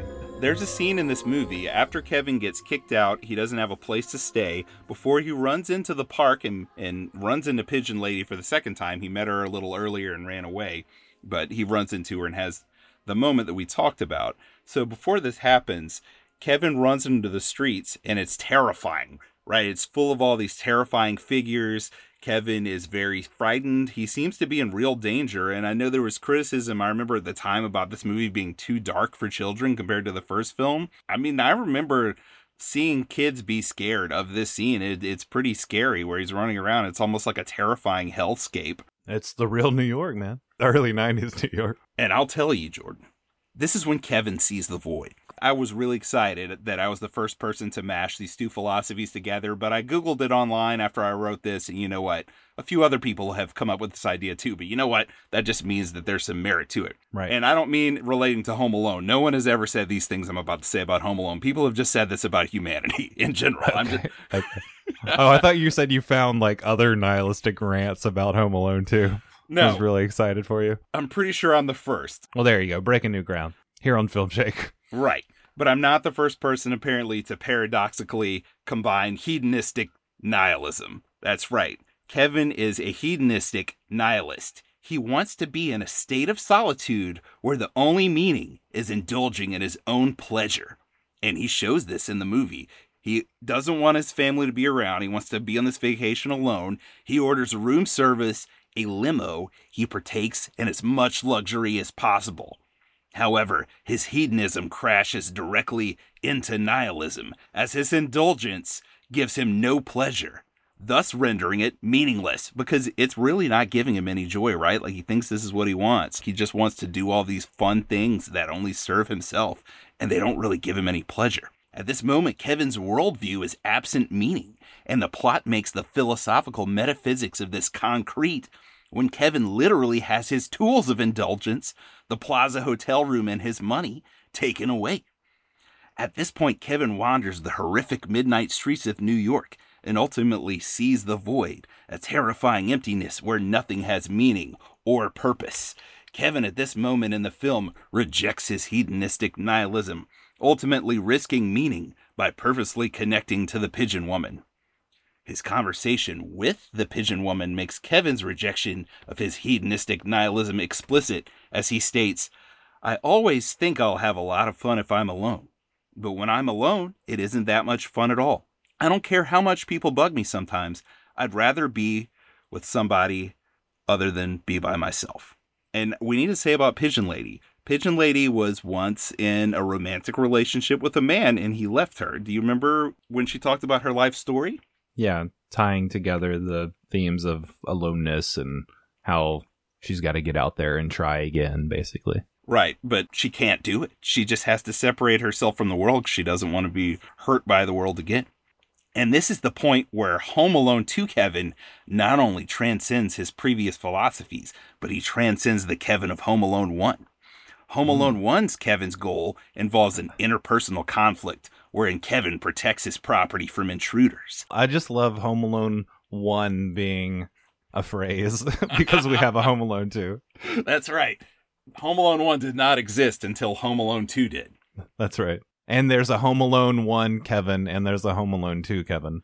Not Yes. to make anything more confusing. That's right. And by the end of this film, they're distinctly different because the Home Alone 2 Kevin is now given a deeper meaning, wherein Kevin becomes an active and beneficial member to society, as he declares that he will fight the sticky bandits, not for his own benefit, but for the less fortunate children of New York, as his meaning has elevated to, I will protect the resources of others, i.e., the money Duncan intended to go toward the children. By throwing a brick through a window. Hell yeah. Thus, Kevin abandons hedonistic nihilism for effective altruism. That's what his philosophy is now effective altruism, There in which go. he now takes it upon himself to pursue acts that bring about better well being for others. Yeah, that's what us uh, 10 year olds were getting out of this movie when we watched it. That's right, Jordan. That's, that's what I, I was absorbing. Altruism, yeah. Hedonistic nihilism turning into altruism. That's that's that was my takeaway in 1992. That's right. That's why it was like making me feel like these deeper feelings that I wasn't prepared to, to deal with. You know, I was like, Yeah, you "Uh." couldn't articulate them until now. That's right. In his statement, you can mess with a lot of things, but you can't mess with kids on Christmas. Posits Kevin is now the defender of children, again transcending the Kevin of Home Alone 1, whose mission statement was a simple Kevin centric. This is my house. I have to defend it. He's almost a defender of Christmas in itself, you know, the Christmas spirit. Ooh. I love that, Jordan. That's brilliant. I mean, you just you just, you know, you teed it up for me, buddy. Just taking swings at what you're giving me. Home run, JC. Home run. Indeed, Kevin's similar talk with Old Man Marley, while touching upon family, ultimately centers around fear. Remember, Kevin is afraid of a lot of things in that first film, including the furnace. Remember that? Ah, yes. and he's afraid of these sticky bandits at first in the film. But that gives Kevin the determination to defend his house, and it gives Old Man Marley the determination to move past his fear to call his son, because that was Old Man Marley's whole deal. He was just estranged from his son because they got in a fight. Right. Right. Fear is again an element in this Home Alone 2 conversation with an outcast, but the trepidation in this case isn't over a simple interpersonal connection or a defense of personal property, but connecting to and becoming a functioning and beneficial member of society and meaning in general. In the process of his own moral and philosophical elevation, Kevin encourages the pigeon lady, who I would describe as an ascetic nihilist, and that she has actually found meaning in an acute devotion to meaninglessness, a non existence, which seems a final barrier to suicide, and helps her reconnect with society vis a vis himself, so that she can once again find meaning by reconnecting with the world That's right. and I won't even get into the further depth provided by Kevin's line, I won't forget to remember you, which is pretty damn deep if you think about it, nor Pigeon Lady's response. Don't make promises you can't keep. Because this movie is deep, bruh. Oh, and he tells her, you know, she, yeah, you've got to go out there and be a part of society again. You might just want to change your clothes and take off the pigeon crap. Right. take a bath first, you know, because you stink. I forgot to mention earlier we were talking about his line readings and you know his just very precociousness as a as a child actor. But I feel like there are times I definitely sense him like just regurgitating the line in a way. Like he has this charm and this cuteness, but it's I don't know. There's a little bit of stiffness at times. I mean, you're going to get that with a child actor, and it's like stupid to sit there and kind of criticize, you know, or analyze any any of the acting of a, of a kid. But you know, they're actors too, and so you know you can look at their performances and the merits and the the flaws. And there's times in this where I'm like, yeah, he's apparently he had a photographic memory, and I didn't know this about Macaulay Culkin, so that's helped him as you know a young boy to memorize these lines. But yeah, there's some stiffness there where it's like, yeah, especially in that attic scene with the the pigeon lady, where it's like, yeah, you got to get out there, you know, and stuff like that. And I was just like, yeah, these these sentimental moments, these big like emotional moments, feels a little bit strained for for him. But it's not the knock, you know, the film as a whole or or, or that scene as a whole, really. Right, because these aren't, I mean, again, like me watching the movie when I was the same age as him, I'm not really getting these deeper things that I'm telling you now, and most people won't get these deeper things that I'm telling you now because I'm a psycho. But he's saying things that are wise beyond his years. Like most, or pretty much every 10 or 11 year old kid is not going to say things to an adult that Kevin does. He's like the greatest therapist who ever lived. He's amazing. Right. So Right. obviously, it's not going to sound 100% natural coming out of a kid's mouth. But I'm not sure if another kid other than Macaulay Culkin could sell these moments this well. Yeah. Like my 10 year old would be just breaking everything in that attic as they rummage through it, you know, or like probably fall off the, the ledge to the orchestra below. And that's the end of the movie. and then the credits would roll. Yeah. I thought the nihilism that you were going to bring to this discussion was totally going to be just about the nihilistic violence that he inflicts on our bandits here. Not like, I don't know, all, all these deeper philosophical things. So I was just like, yeah, he's a nihilistic, like, psychopath, you know, like, there's no meaning in life. He doesn't care about the, you know, the well being of others. He's just, he's just going to torture these guys, you know. But no, I mean, he does it in the name of altruism for sure. So, Right. That's one thing too, how he transcends Home Alone 1 Kevin, because he is adept at violence. He's a genius at violence. No one is as good at scarily so. Right. And but he only uses this, I don't want necessarily say for selfish reasons in the first film, but it's just to protect his house. It's not for the greater good of really anyone else. I mean, you could say maybe his family, but it's it, he says my house, you know. Yeah. But in this movie, he's using that violence for others. He's putting his violent skills to the test. You know, he's like the soldier. The sol- Jack Ryan is the soldier for truth and clear and present danger, whereas you know Kevin bring it back McAllister is Jack Ryan. that's right. Kevin McAllister is the soldier for children Soldier for Children and the Christmas Spirit. and the Christmas spirit itself, like he said. And I think you can really see how much this transforms him at the end of the movie. And I guess I'll wait till we get to that final scene to say what Kevin says there, but it really shows he is not Home Alone 1 Kevin anymore. But Jordan, the traps, uh, we got to talk about what he does to these guys, right? I want to ask you real quick, uh, just you know, on the note of the possible psychopathy of this child torturing these adults. Are you familiar with the YouTube comedy video that Macaulay Culkin did called Drivers? Yes. Okay, so for those that aren't familiar, there's a about a 5 minute clip you can find on YouTube and it's an episode of this show called Drivers D R Y V R S. And so in this episode, Macaulay Culkin is like long hair, burnout looking, just kind of freaked out kid. He's basically playing the Kevin character as an adult and he's like filling in for his wife as like a type of Uber driver. But he's picking up this guy and he starts like complaining about his wife like just flaked out on him and he's he's just like cursing out, you know, up a storm. He's just like disgruntled and just kind of just grungy looking and everything. And he ends up making the guy that he's picking up uh, drive the car. And then his mom calls him and he forwards the call. He doesn't answer the call. And the driver, the guy that he picks up is like, oh man, that's ice cold. And then he goes on this rant about how, like, his mom as a kid left him as an eight year old at home alone for a week. And he had to fend off his house from these invaders. And he still has nightmares about all this. And basically, it's just like showing how, like, screwed up he is now, you know, and he still has these demons. But then he gets carjacked and he like basically abducts the carjacker who's trying to rob them brings him home to like his garage and then like tortures him. And the credits are just Macaulay Culkin like run around like soaked in blood and like gleefully like dancing around this guy that he's killing. And it's just like oh wait that's right. This kid was always a psychopath and my favorite thing is at the end, he pops up and he's got his hair like all in his face and he's like staring at the camera, like again, breaking the fourth wall, just like the aftershave scene, right? But this time he's like going, ah, but it's like because he's a manic psychopath, right? It's pretty great. It's pretty great. But yeah, all that to say that I feel like that is the logical conclusion of this character. Ah, and he inflicts such violence in the final half hour of this film. Oh, I had some questions or, or just comments on that. Like I said earlier, in my mind, Home Alone in Home Alone 2 are just an hour and a half of booby traps, but that's really not a whole big part of the movie.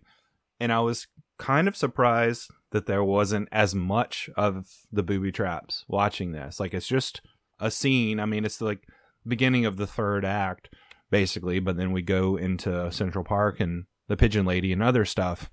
And I mean, there's a good bit of the movie where he goes to the townhouse that his uncle owns. His uncle's out of town. It's being renovated. He's set up all these traps in this townhouse for Marv and Harry to be inflicted with. The main thing that sticks out is the bricks to the face to Daniel Stern as he's throwing these bricks off the top of the building, repeatedly hitting Daniel Stern in the face. I mean, all this is played for comedy, but in my mind, I'm like, and they actually got a doctor to like die, you know, to analyze some of these scenes at some point, and we're like, yeah, that would cause like permanent brain damage, or in the worst possibility, death. So yeah, I'm watching this thinking like, this kid is terrible because yeah, he's like gonna kill these guys. Of course, he, you could say he's defending himself, but again, why not just call the cops and like hole up at the police station or something? Little uh, nihilistic of him to to set up all these booby traps. But it's you know it's the fun of the movie. It's definitely why people are coming back to this and why they love the first one. But yeah, the bricks to the face, man. It's just hard to watch and seeing the dents on Harry's face or Marv's face. Just like, oh man, this is rough. And of course, you have the paint cans and the nails in the butt and crotch and just like endless amounts of like goo that feel like are being poured on these guys like different layers upon layers of like paint and, and then oil and then you've got the bird seed in the park and then you've got the feathers all over him after the pigeons attack him so it almost feels like you're watching like a a Jackson Pollock painting or something being like wreaked havoc upon these these two guys. Whenever he puts the gigantic rolling toolbox down the staircase and wedges them into the wall and basically crushes them, which, like you Yeah. said, uh, basically every one of these traps would kill someone. That's why, I mean, it's just straight Looney Tunes, but I don't think like the tone feels out of place. Like they really No. balance it well. Yeah, yeah. I love when their noses get bent to the side and they have to straighten them out. At the It's same great. exact time. Yeah. They do it in unison, which is fun. Mhm. Yeah, I mean it's totally cartoony Looney Tunes, so I feel like the tone is fine, but it's just stepping back for a moment, like considering the reality of this. Like, no, these guys would be dead, basically. Something very similar happens to the first film. They somehow survive the traps. And one thing that I noticed in this movie that I kind of remembered from back in the day, but really here, is how often Kevin kind of fails or something bad happens to them. Like he gets caught multiple times, found out multiple times, And then he has a really bad fall here where he's trying to get away after he's done all the traps and he slips and he hits his head on the ground and really, I think, ha- got a concussion. It, he had symptoms of a concussion. Yeah, he slips on ice, which I thought was a nice callback to the original movie, right? Because didn't the bandits he like had set up a trap where they slipped on some ice, and I think they made comment of that here where they're like, "How do you like the ice now, kid?" or something like that. Right. And this is going to sound weird, but the third time that I watched this in December of 1992, part of me thought, like, is this adulthood catching up with Kevin? Like, he's got this childhood luck and it's like finally running out and the real world is crashing down. That's why he had to quit acting, bef- you know, before it got too late. Right. And then he goes to the park with the wet, no, not wet anymore, sticky bandits Sticky. who are who are going to shoot him. Who are literally sticky at in this the point. park. Yeah. That's right. They're covered in so much crap. It's amazing. Yeah. But yeah, you're right. They're they're gonna go. They're gonna bring him to the park, and he's tipped the cops off. Like somehow, in all the wackiness of the booby traps, he gets away to call on a payphone. Uh, speaking of payphones, like in our, our last episode, and your your love of payphones from the early '90s, uh, he calls the cops and basically tells them, "Meet me in Central Park because these bandits and these kidnappers are are gonna kill me. They have a gun and look for fireworks." And it's just like kismet how he plans all this out and he knows that I guess he was his plan was to run into the park and lure them there. But yeah, they end up capturing him and then bringing him to the park anyway. So I guess it's just like happenstance that they went along with his plan in a way without knowing it. Pigeon Lady saves the day. She says, Kevin, watch out, or run, Kevin, and throws the bird seed at the two bandits covered in the seed, and then about 300 pigeons just fly at him and cover him. And these are real pigeons, real bird seed. Daniel Stern said later that a pigeon really flew into his mouth. End quote. That was revolting. I can only imagine the early 90s New York pigeons being in your mouth and all over your body. That would be terrible. Yeah, you know what the 90s is saying to 2022 there is keep your CGI, bitch. I use real pigeons. That's right. and the sticky bandits are defeated. Kevin says thank you to Pigeon Lady. And you know what I thought this time watching it because I couldn't remember completely? They better pay off everything with Pigeon Lady, including the Christmas ornament. He's got to give her that other dove. Oh, yeah. First, Kevin goes to Rockefeller Center to the giant tree. And you know what was weird, Jordan? Watching this movie so many times when I was younger, the New York there felt like this like haunted mystical place. But now I've been there a few times and I've been to basically every location in this movie. But it still feels that way. It's like I've I've been to all these places and they still have that magic, which is pretty cool. Did you get the Home Alone experience at the plaza when you went? I took a piss at the plaza. That's all I've done there. Took a piss on the plaza? No, it was it was a nice bathroom. It was a really nice bathroom, Uh, but I did not stay in there. No. But the scene of the Christmas tree, what I was talking about before, how this new Kevin, this Home Alone 2 Kevin, has now transcended completely Home Alone 1 Kevin. Because really, at the beginning of this movie, even though Kevin has not learned his lesson from the first film, he's still isolating himself. He's still not interacting with his family. What happens to him with his family in the fight isn't really entirely his fault. Buzz is being a real a hole, right? Like, all he really does is like push Buzz back after Buzz is messing with him and then really just tell the truth to his family. Like, his, his uncle is a jerk who is cheap. Buzz was being a jerk. He really doesn't do anything that wrong in that context. Well, Even I mean, it's his attitude. I think it's not necessarily that he's wrong about what he says. It's just how he says it and how he he reacts, and is kind of just vicious in a way to his family at the beginning. He's very, you know, unforgiving, and he's you know very snarky and talking back to his parents and everything. And so, yeah, I think it's just his his general very defensive, very like vicious response to he was just pushing his brother and like having to knock everybody down. Right, you're right. It's it's his attitude. It's it's more like his outlook on the situation than his actual actions, which is what he transcends here at the end because he says a prayer at the end of the movie at the tree. He says, "I know I don't deserve a Christmas even if I did a good deed. I don't want any presents. Instead, I want to take back every mean thing I ever said to my family." And this is where he transcends Jordan. This is where he goes to a higher plane of spirituality. He says, even if they don't take back the things they said, I don't care. I love all of them, including Buzz. Right. I, I just watched that and was like, oh, I wish I wish my kids would have that attitude. or any movie that comes out now. At the same, well, yeah, that too. At the same time, I want to call sus on the pigeon lady and her uh, faulty, you know, th- theology or, or whatever, you know, worldview that she presents to him was like, you know, you can make up for all your bad deeds by doing a good deed. I'm like, oh no, that's work based theology, you know, or do you, or do you Catholic? I don't know. Um, but yeah, I'm like, no, that, that doesn't work in my Protestant worldview. But uh, anyway, yeah. And it doesn't work with Kevin's either because he does start that off with, I know I, I still don't deserve Christmas, even if I did do a good deed. So There you yeah, I go. think Kevin is uh, True, true depravity. he's been he's been reformed. That's right. True reform theology there.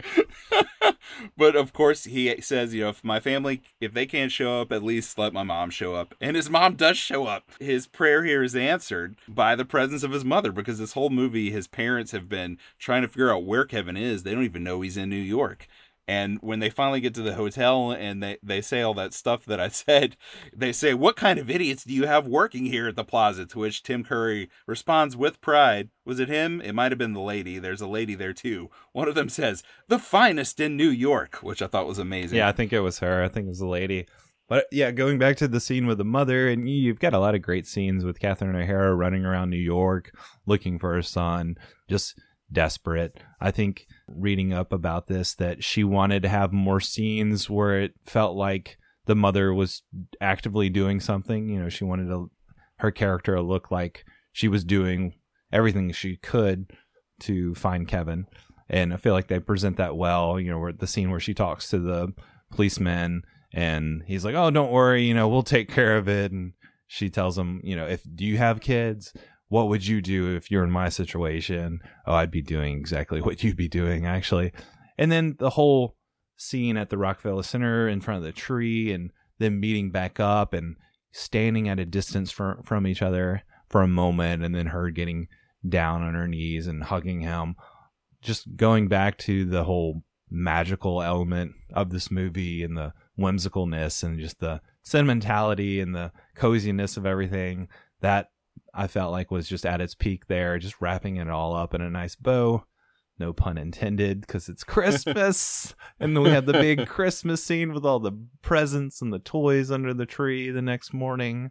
But hey, going back to your uh, hedonism and his rejection of hedonism and materialism, he's about to open his present, and then he remembers he's got the turtle doves, and he's got to run out to the park and meet Pigeon Lady and give her one of the turtle doves. We never get to see what the present was from Mr. Duncan. That kind of bugged me. I was like, wait, I wanted to know what was in there. Like, what did, what kind of presents did Mr. Duncan get everybody? Like, how did he know what everybody wanted? He doesn't know this family. I'm glad that they showed that he is kind of magical, like he was able to vanish whenever he was with Kevin and Kevin looked back.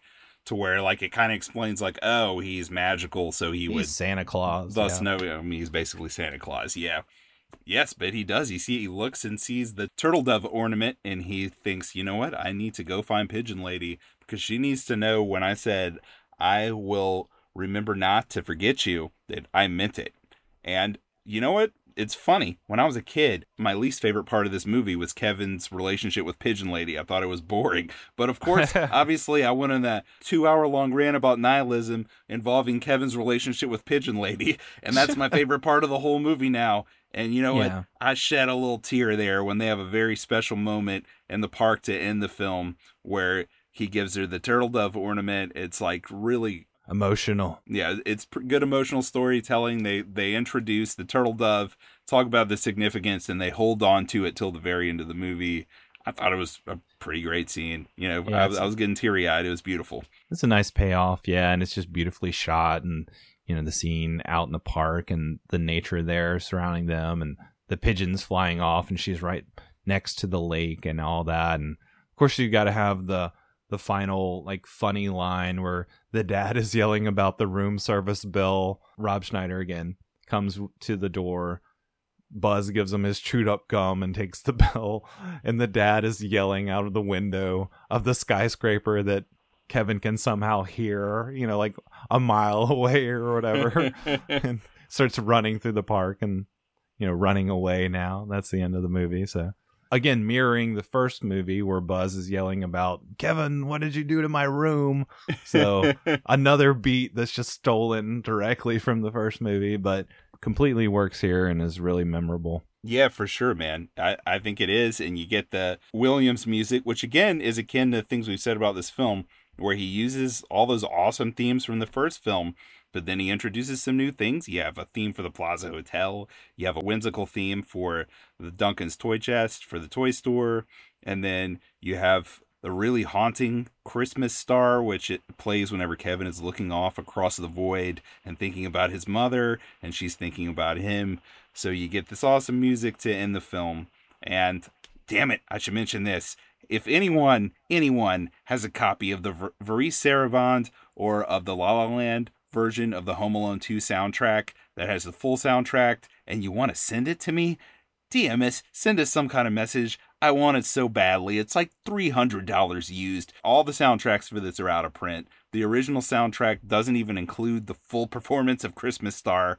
That's like $40, but I can't buy it because I know that it's flawed. I want one of the real ones. I want to keep buying the soundtrack for every movie we cover, but I can't do it for this movie, and I love this score. It's killing me, man. Ah, man. And I would say this movie and all the magical, sentimental elements that we're talking about would not work or not be on the level that it is without the John Williams score. I definitely think that is what is just connecting all these pieces together. It's uh, it's a brilliant score. It's really fun, uh, and not even I wouldn't say fun, but it's just really well done, and it really sells that Christmas spirit of the original and this movie. I think it's just two that go hand in hand. Yes, I agree, man. And I feel like this movie is pretty well edited and it's edited by Raja Gosnell, who directed Home Alone 3. I feel like it's a bummer that he didn't absorb some of the filmmaking elements here outside of the editing that he did because they're not present in Home Alone 3 at all. But then again, you don't have the John Williams score either. Like, that's a pretty big hole to have to climb out of there. Would you yell at this man? You blew it! oh, most definitely. All right. Well, what's your score rating for Home Alone 2? this gets us really high 7 out of 10 for me. Nice, nice. Okay, so I figured your score would be a little higher than mine. This being just like a favorite of yours, you have a lot of nostalgia for it. Gave it a three out of five, so still really enjoyed this. Still really strong. Like you said, wouldn't call this like a great film by any means, but just all the nostalgia, all the Christmas whimsy about it. I was definitely surprised by the sweetness here and a lot of those elements to it. And I don't know, like it's interesting watching this as an as an adult where the booby trap stuff as a kid is what you love, is what you go for, is like what you're waiting for the whole movie as a kid. And Yes. here I'm like, I don't know. Maybe if you didn't even have that, I would like this even more. You know, like if it was just that sentimental whimsy Christmas spirit all throughout, and there's more of like realism and danger in those in that third act with the bandits. Like I don't know, I might think this is like a four out of five instead, but alas, like you said, it doesn't really stray from the tone that it's going for throughout. It is a little wacky and, and goofy, and it's early 90s to the core for sure. So, gotta love it for that. Yes. And as far as uh connecting it to previous 90s movie that we just covered, my connection is the most obvious one, and it's that we just covered Can't Hardly Wait, which the writer director said was heavily heavily influenced by John Hughes movies and who wrote and produced these movies but John Hughes himself, the Yeah. writer and producer of Home Alone 2, Lost in New York, and the original Home Alone, and somehow Home Alone 3. I don't know what the hell happened there, John. I don't know what I, I don't know what you were doing. Do you have another connection? Yeah, my connection was the child actor stars. Um, so you've got Macaulay Culkin in this, you've got Charlie Korsmo in Can't Hardly Wait. So just like Culkin, Korsmo retired from acting at a young age, got out of the, the business, and then he went on to act later in Can't Hardly Wait. You know, he was much older at that point. And like we said, Culkin retired in 94, came back to acting later as well. So little connection there between the two. And um, I argued at the beginning that, you know, Korsmo and Hook, or what about Bob, or, you know, as a child actor in general, would give Culkin a run for his money. I'd say that's true. I'd say that's fair. I, I think they're probably the two child actors from the early 90s that I would say are like at the top. What do you feel about them comparing? Yeah, I think that's a great comparison because they're both good when they were younger at playing the, these kids who were probably a little smarter than a kid would be, but are believable at in doing that. Yeah. And they both kind of have that snark, but they're they're different at the same time. But I I feel like yeah, those are the probably my two favorites. So I'm with you. All right. Well, that brings us next to the trivia battle. Hold it! Ah! Ah, pop quiz, hot shot. Oh, I'm so excited about this battle because you just watched Breakdown, where JT Walsh is the villain. You know, he played a lot of Mhm. villains. And Yeah. I, I know you loved that movie and you enjoyed it a lot. And I thought that's weird because we're covering Home Alone 2, and Kevin's dad in this movie and the first movie is played by John Heard. And Jordan, Mhm. in the 90s, I could never tell JT Walsh and John Heard apart. I always thought they were the same person. I could not tell them apart, man. Like Really? when I was watching Breakdown, I was like, "Damn, the dad from Home Alone is evil." But it's not him; it's JT Walsh. I don't see the similarity or the resemblance there. I don't know. I guess Home Alone dad is so distinct, and JT Walsh just has like a totally different vibe or look, even. So I googled that, and it seems no one else thinks that but me. So I Right. thought, well, then this should be really easy for Jordan. And this was before I knew that you had won the previous trivia battle. So I was Okay. trying to like go easy on you, since you know you, you generally you you lose basically ninety nine percent of the time. So I thought, how about we play JT or John? Because Jordan should crush this. all right, all right.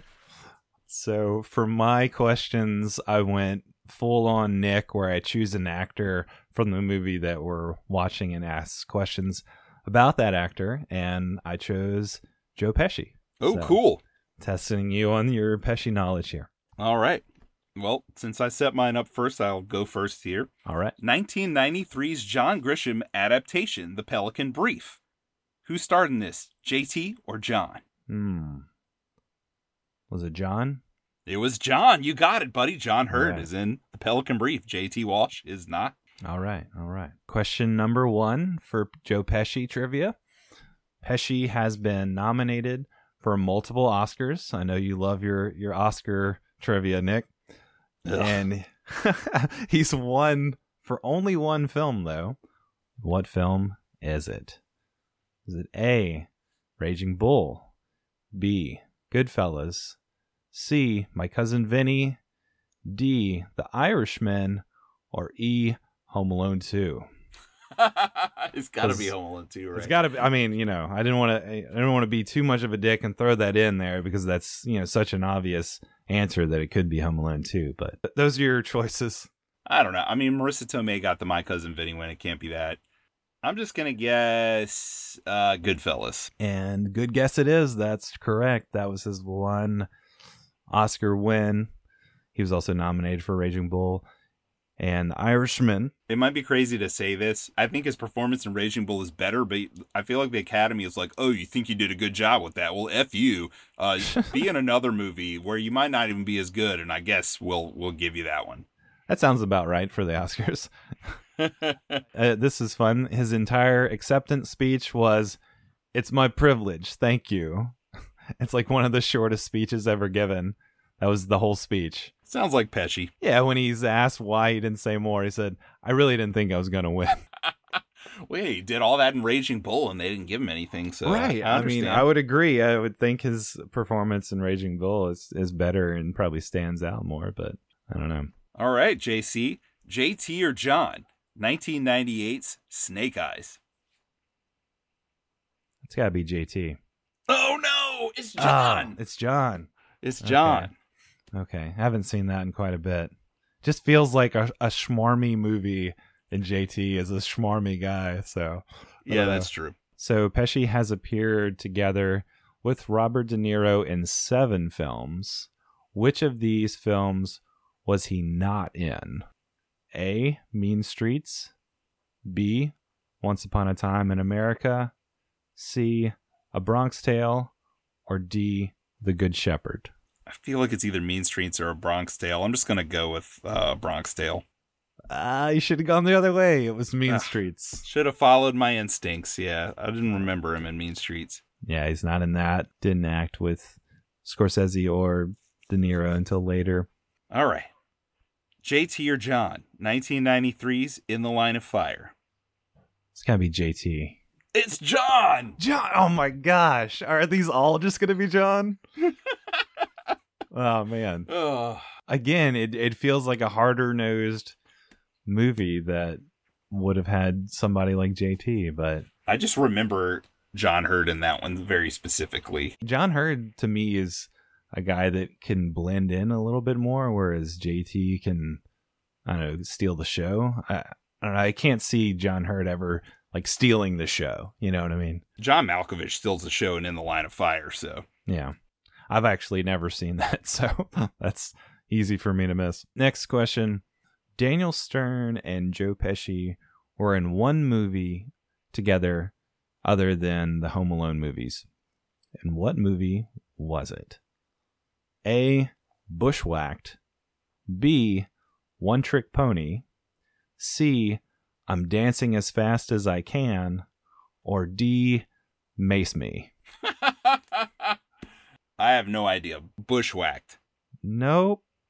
It was I'm dancing as fast as I can from 1982. Oh, that's a real movie. That's a real movie, which I had never heard of before. But you would think Bushwhacked because apparently originally Bushwhacked was going to be like a spin-off of Marv's character from Home Alone because it's basically like kind of like a crook who then gets saddled with like a group of kids at like a, a camp or something. Yeah, no no Pesci there. I'm dancing as fast as I can. It's a true story about Emmy winning documentary filmmaker Barbara Gordon's Valium addiction and her desperate attempt to kick the habit. Okay. All right. So there you go. Sounds about right. Let's see if we can knock this thing out. JT or John, 1982's Cat People. 1982's Cat People. It's got to be JT. No, it's John. It's Oh, John. Are all these John? You haven't seen Cat People, have you? No, I Ah, haven't seen Cat People. It's it's John. He's pretty memorable in that too. Damn. okay. Damn. All right. All right. All right. What you got? All right. So in 1992, Pesci was in four films total, plus an episode of Tales from the Crypt. Films including Home Alone 2, My Cousin Vinny, and Lethal Weapon 3, all in the same year. It's crazy. What was the fourth film he was in? Was it A, The Public Eye, B, A Bronx Tale, C, The Super, D, Betsy's Wedding, or E, Fresher, fresher, fresher, fresher, fresher, fresher, fresher, fresher. He's so good at doing that. Yeah, he's so good. Well, he's in multiple of these movies. The trick is which which one's from '92, right? Right. I'll just say the public eye. You got it, you son of a gun. what year was the super then? Fresher, Uh, fresher, fresher. Um, 91, I think. Yeah, you're. It was really close. Dang, you trickster. Okay, well, look, let me just JT or John you the last one for fun. You've got to get this one. A Few Good Men from 1992. Few good men. JT or John? John. JT! Oh, just- Oh, no. oh no! Oh, I just no. figured every everyone has been John so far. It has to be John. Oh, John Heard. the natural order of things has been restored, and I am quite sad about that. Yeah, I, I sucked at the JT or John, but thank you for changing up the format at least. You're welcome. Well, look, this is one of two Christmas movies we're covering before the year ends. Ideally, uh, nothing crazy happens, and we we all make it to the end of 2022. And it's your pick, Jordan. So what are we covering as the main movie next episode? So this is a big one for me. I don't know how you feel about this. I don't know if you've seen this. I imagine you probably have. This is going to be quite the Christmas movie from 1999. We're going to be watching Stanley Kubrick's Eyes Wide Shut. Oh, I haven't seen this. I haven't seen this since the Encore channel. it's been a long time. You have seen it. I left the room for a little while and then came Yeah. back. So Yeah. this I've never seen the entire film. I have not seen but clips of this. I've never seen this. So this will be a totally fresh watch for me. Definitely feel like I always kind of avoided it growing up just because of I don't know, the conservative home that I grew up in, the you know, it's an erotic mystery, psychological drama. There was a lot of I don't know if you call it controversy, but just kind of like tabloid talk around this, you know, around its release. And I feel like the general public, or at least like the South Louisiana public that I uh, I was around at the time when this re- was released, was just kind of like, ugh, aghast, you know, like ugh, like kind of creepy, crazy sexual movie, you know, Tom Cruise and Nicole Kidman. But I mean, it's freaking Kubrick been going through a lot of his movies this year with the film series that I've been doing at work, at the library where I work. Uh, watched a lot of his early stuff. Feel like, yeah, I need to cap off this year watching his last movie from 99 that I've never seen. That uh, I feel like, like many of his movies, was released to mixed reviews, to disappointing reviews, and over time has really has gained traction and been come to be seen as more of a classic or a masterpiece in his filmography. But I know you're not a huge Kubrick fan. I am not. Yeah. That's uh, probably my most controversial movie vibe. That I, I'm I'm not a big Kubrick fan. There are a couple of his films that I I think are perfect and are among my favorites, and then there are a lot of his films that I just don't click with. I just don't Yeah. click with at all. I've written a long form piece on this before. So I think it'll be it'll be fun to dive into that and to kind of discuss our relationship with Kubrick and his other movies. Obviously, uh, a huge uh, left turn from something like Home Alone 2, getting diving into probably some more serious waters and things uh, more analytical criticism here. But yeah, I think it'll be an interesting ride. Then I think since we're watching a Nicole Kidman flick, that Hmm. will pair perfectly with 1983's BMX Bandits. Ooh, I like it. I like it. and I just love that Film Shake, in true fashion, is going to be putting a film like Eyes Wide Shut together with something like BMX Bandits. I feel like the absurdity is too good to pass up. Just it's just too good. Yeah. It's it's just the natural fit, really, you know. Right. A high flying ride to adventure, and then you've got what like orgy cult sex weird stuff. I feel like I remember this being a pretty fun movie. And hey, you know, we just did Home Alone 2 with uh, wet slash sticky bandits. How about some BMX bandits? Oh, there you go. That'll be an easy movie connection. Nice. yeah. All right. Well, only on Film Shake in the month of December will you hear an episode focused on both Eyes Wide Shut from 1999 as well as the punishment film 1983's BMX Bandits. Hmm. An Australian crime comedy action film starring Nicole Kidman. Oh, directed by Bar- Brian Trenchard Smith. Well, here's why this is also a kindness, Jordan. He also directed Leprechaun 4 and Night of the Demons too. That's right. That's what. That's where he's coming up. That's right. Good deal. And we talked about Dead End Drive In from '86, one of Tarantino's favorites, apparently. So, yeah, this is uh, just bringing it full circle to Night of the Demons. Yes, right Good on. stuff. Only Film Shake can do this. Only on Film Shake. Or a two hour episode on Home Alone 2. Only Film Shake can do this. That's right. Only place you're gonna get this kind of content. 40 minute rant about nihilism in Home Alone 2. Only Film Shake. That's right. Well, I'm very excited about this. I hope everybody will check out both of these movies and just enjoy the synergy between the two of them with us. Come back and listen to the next episode. So, thank you everybody for listening. We hope that you will follow us on Twitter at 90s Movies Pod. Reach out to us there. Send us a DM. Tell us what 90s movies you're enjoying, what you'd like to hear on the show. You can also email us at filmshakepodcast at gmail.com. Follow us on Patreon. You can subscribe to our Patreon and get bonus content.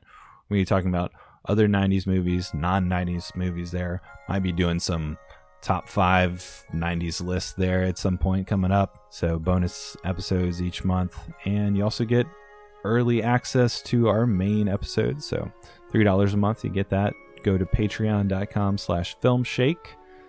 As always, catch you next time for more Film Shake. Take it easy.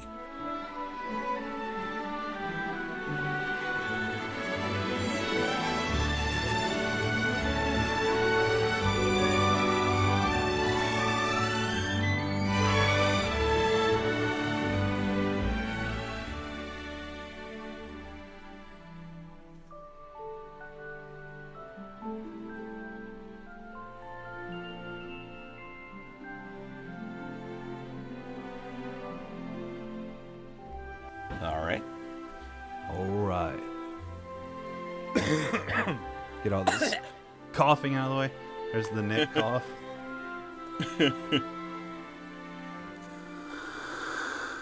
All right, ready to clap? Do Oh, wait, you're inha- inhaling. Inhale, yeah.